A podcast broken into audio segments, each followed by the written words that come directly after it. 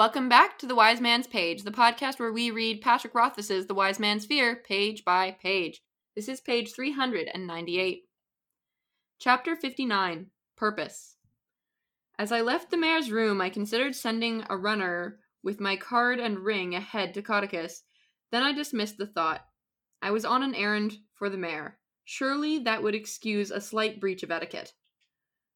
From the rumor mill, I knew Alveron's arcanist had been a permanent part of the mayor's court for more than a dozen years, but other than the fact that he lived in one of the estate's southern towers, I had no idea what to expect from the man. I knocked on the thick timbered door.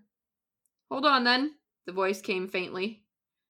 There was the sound of a bolt being drawn back, and the door opened to reveal a thin man with a long, hawkish nose and curling black hair. He wore a long, dark garment vaguely reminiscent of a master's robe. Yes? I was wondering if I might borrow a moment of your time, sir, I said, my nervousness only half feigned. He looked me over, taking in my fine clothes. I don't do love potions. You can find that sort of thing down in Severen Low. The heavy door began to inch closed. Thought you'd be better off with a little dancing and some roses, if you ask me. I'm here for something else, I said quickly. Two things, actually. One for the mayor and one for myself.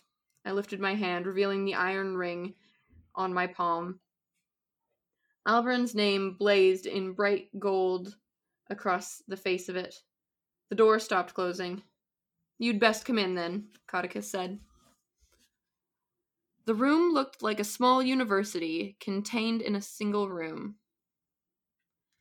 Lit with the familiar red glow of sympathy lamps, there were shelves of books, tables full of twisted glassware, and far in the back, half concealed by the curving wall of the tower, I thought I could see a small furnace or kiln. And that's the page.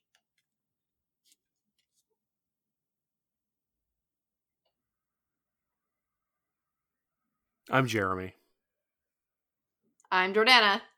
And I see mm. what you did there. You were waiting mm. for me to mm. introduce and I didn't because I forgot Nick wasn't here. uh, oh boy. This happens every day. I was asking myself at the end of the last chapter, like, why is he sending him to Caudicus to get like the dirt on the Lackless family? Like, how is that going to help him court? But of course, for Rothfuss's purposes, sending him to Caudicus allows Rothfuss to deliver a bunch of exposition about the Lackless family, uh, which Kvothe will then, you know, use in his courting. And it makes sense that Caudicus would know all that sort of thing just because he's been around so long. And like he's the only guy who does his job. Everyone's going to see him at some point. Yeah, and well, he's and he's like the mayor's court arcanist. So one of his responsibilities, presumably, is to like understand the history of the mayor's court and the important people and families in it. Although I think we might also find out later that like Caudicus just has a hit, an interest in that kind of history and like that kind of gossip. Also, something I find interesting about the detailing on the iron ring that Kvothe has here with Alveron's name on it is the ring is iron, but the words are in gold. Whereas I had always assumed that the rings were just made of what they were made of and the names were engraved into them without it being a different metal. Yeah, I kind of think that the that the mayor's rings are a special case because he's so fantastically he's so, rich. He's so fancy. Yeah, exactly. He's so fantastically rich that he can, and like, you know, you give these things away without expecting to get them back, right? And he's so fantastically rich that even for the rings he gives to his social inferiors, which is pretty much everybody, he gives them rings that are iron, but with gold, you know, gold inlaid in them because he's just that rich. I see, I see. That's my read on it. And I'm also, I think we're meant to wonder at the beginning of this chapter because Kvothe tells us in the second paragraph that that Caudicus is Alveron's arcanist, and we might be thinking, oh, okay, here's a chance for Kvothe to introduce himself to a fellow arcanist on kind of like equal footing, and you know maybe he'll be able to like use the old boys network of the university to get the good dirt. But he doesn't do that, and on this page we're kind of left to wonder, well, why isn't he doing that? Why is he presenting himself Why is he letting Codicus think that he's just some, you know, page, some squire, some errand boy? And we'll find out exactly why on the next page. But that's a little a little mystery Rothfuss sets up and then answers for us right away, but it helps keeping us turn the pages. Yeah, and we get to we get to ponder on it at least for the length of this page until we know more. Mm-hmm. Also, a bit on uh Caudicus's like look. So he's got a hawkish nose, curling black hair, although we don't really get a length on it. And he wears a robe that looks kind of like a master's robe. And um despite except for the fact that it's curling, who does this remind you of? Wears a robe, has black hair, kind of hawkish nose. Like Professor Snape. Yeah, totally.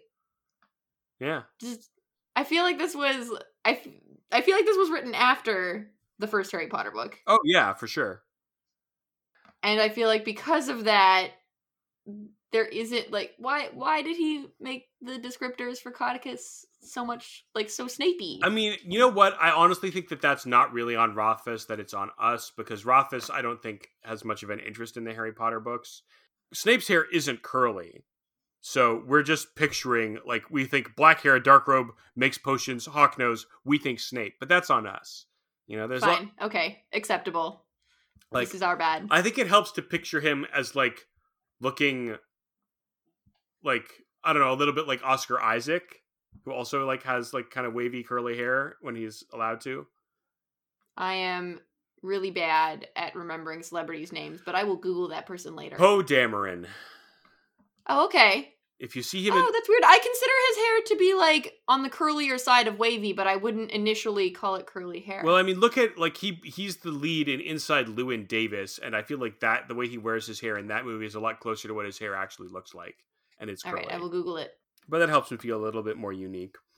And it's I also think it's like a good piece of world building fun that he looks at Kvothe and he instantly assumes that he is some young, uh, you know, love struck puppy dog boy who wants a love potion and it's like, I don't do that. Because clearly this happens to him all the time. I really appreciate that detail. I think that that is like a great piece of little funny Rothfuss writing. And it's very funny. And it also sort of makes me feel for, for Caudicus. Like, I'm just like, oh, this must happen to you so much. And it must feel so frustrating as as a professional getting these very unprofessional wants from people. Yeah, yeah, absolutely. And it also reflects, it tells us what ordinary people in Vintas, even well-educated aristocrats in the mayor's court, it's what it's what they think he does. Yeah, exactly. It tells you like what they think arcanists are all about, and like he has to, you know, be like, I, "That's not what I do," you know.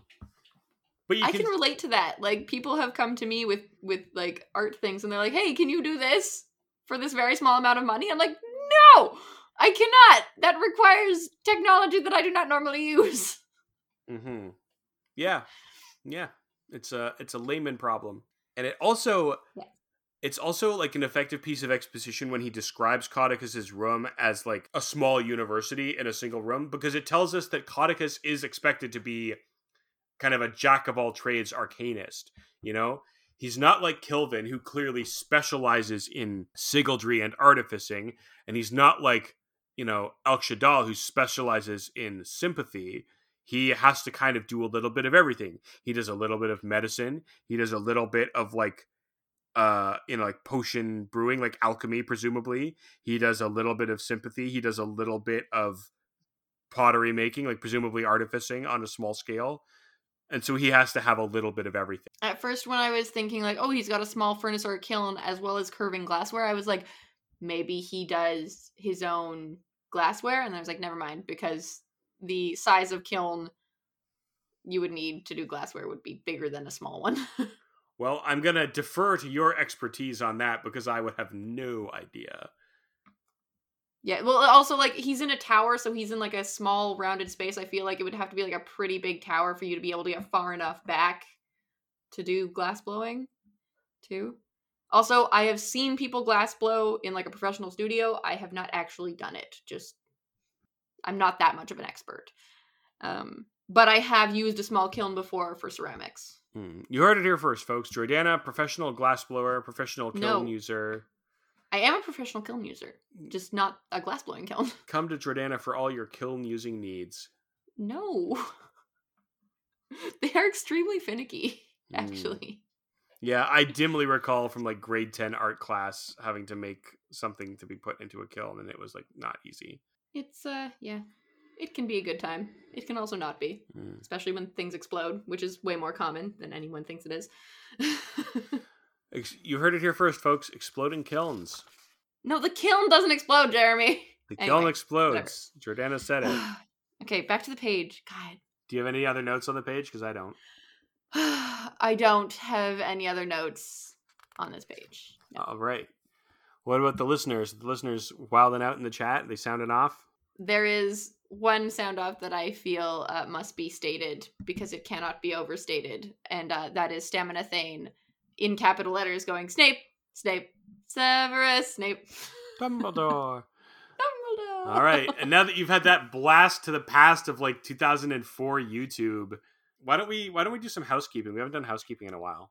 Sure. You can find us on Facebook, Instagram, and Twitter at Page of the Wind. That's right. If you are interested in being able to make us do memes uh, on Sundays, we uh, do a live stream on Twitch, which you can find at You can find us on Twitch at twitch.tv slash Page of the Wind. you can find our merchandise on our threadless page, which is threadlet jordanahini.threadless.com slash That's right. Twitch page thing.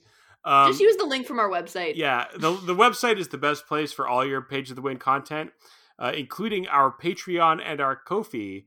Uh, if you want to send us uh, some cash, some some shims, some drabs, or just buy us a fountain, uh, we really appreciate your support. You help keep the lights on, the mics on, and the uh, the bits and cracked pots flying thick and fast And they will fly thick and fast tomorrow on another page. of The wind.